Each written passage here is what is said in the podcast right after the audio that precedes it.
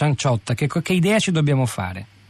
L'idea che purtroppo eh, ci siamo fatti e che continua a essere confermata è che la pubblica amministrazione difetta in un elemento fondamentale che è quello dell'organizzazione, che è un elemento di cui difetta la pubblica amministrazione in tempo di pace e ovviamente questa situazione viene aggravata in una situazione di grande difficoltà come appunto quella emergenziale. Faccio un distinguo perché in Italia c'è un sistema di protezione civile assolutamente eccellente che però interviene in una fase successiva. Il tema strategico sul quale tutti gli amministratori dovrebbero interrogarsi e sul quale il governo dovrebbe cominciare seriamente a fare un'operazione di formazione e di informazione è il tema della pianificazione e della prevenzione. Cioè se non si investe sul management, sulla pianificazione, sulla prevenzione di queste azioni si verificano immagini che, come dire, non hanno nulla a che fare con l'ottava potenza del mondo, ammesso che lo siamo ancora, perché quello che abbiamo visto in questi giorni, al di là, ripeto, del dettato emergenziale, parlo proprio delle immagini parossistiche di maestre che in una città che è la capitale d'Italia devono decidere se sgomberare o no le scuole. Cioè, non è possibile. In base a quali competenze? Sì, diventa davvero un azzardo, insomma diventa un azzardo, ma il problema principale è che nessuna istituzione è in grado di impartire indicazioni in tal senso, per un ragionamento molto semplice.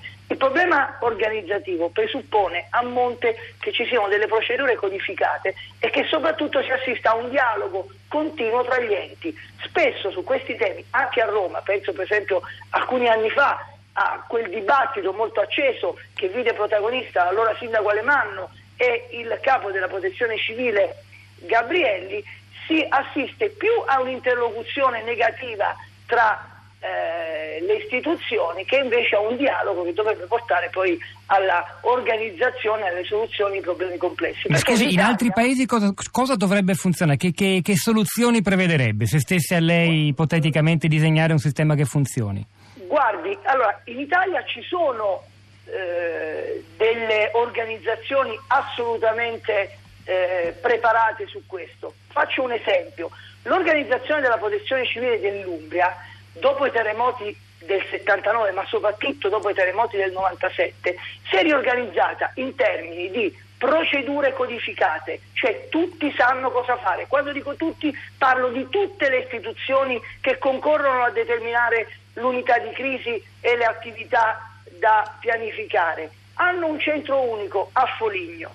È un modello, quello della protezione civile Umbra, che come, dire, come si è visto anche negli ultimi mesi, ha dato risultati eccellenti, come per esempio in altri ambiti, penso a quello scolastico con l'eccellenza del modello lombardo, esistono nel sistema della protezione italiana modelli eccellenti, sottolineo quello dell'Umbria, prendiamo il modello Umbria e in parte anche il modello abruzzese che negli ultimi anni dopo il terremoto del 2009 si è riorganizzato in modo eccellente e facciamo in modo che diventano delle buone pratiche replicabili. Qui non, dire, non c'è da inventarsi nulla, c'è da pianificare il buonsenso e spesso la pianificazione e l'organizzazione della PA difettano proprio perché si eliminano le regole canoniche del buonsenso. Lasciare l'onere della responsabilità a una maestra o come accade spesso anche a un sindaco che deve decidere per esempio se chiudere gli uffici pubblici, ricordo che due anni fa il povero sindaco di Parma Pizzarotti ricevette dalla protezione civile nazionale una allerta meteo via fax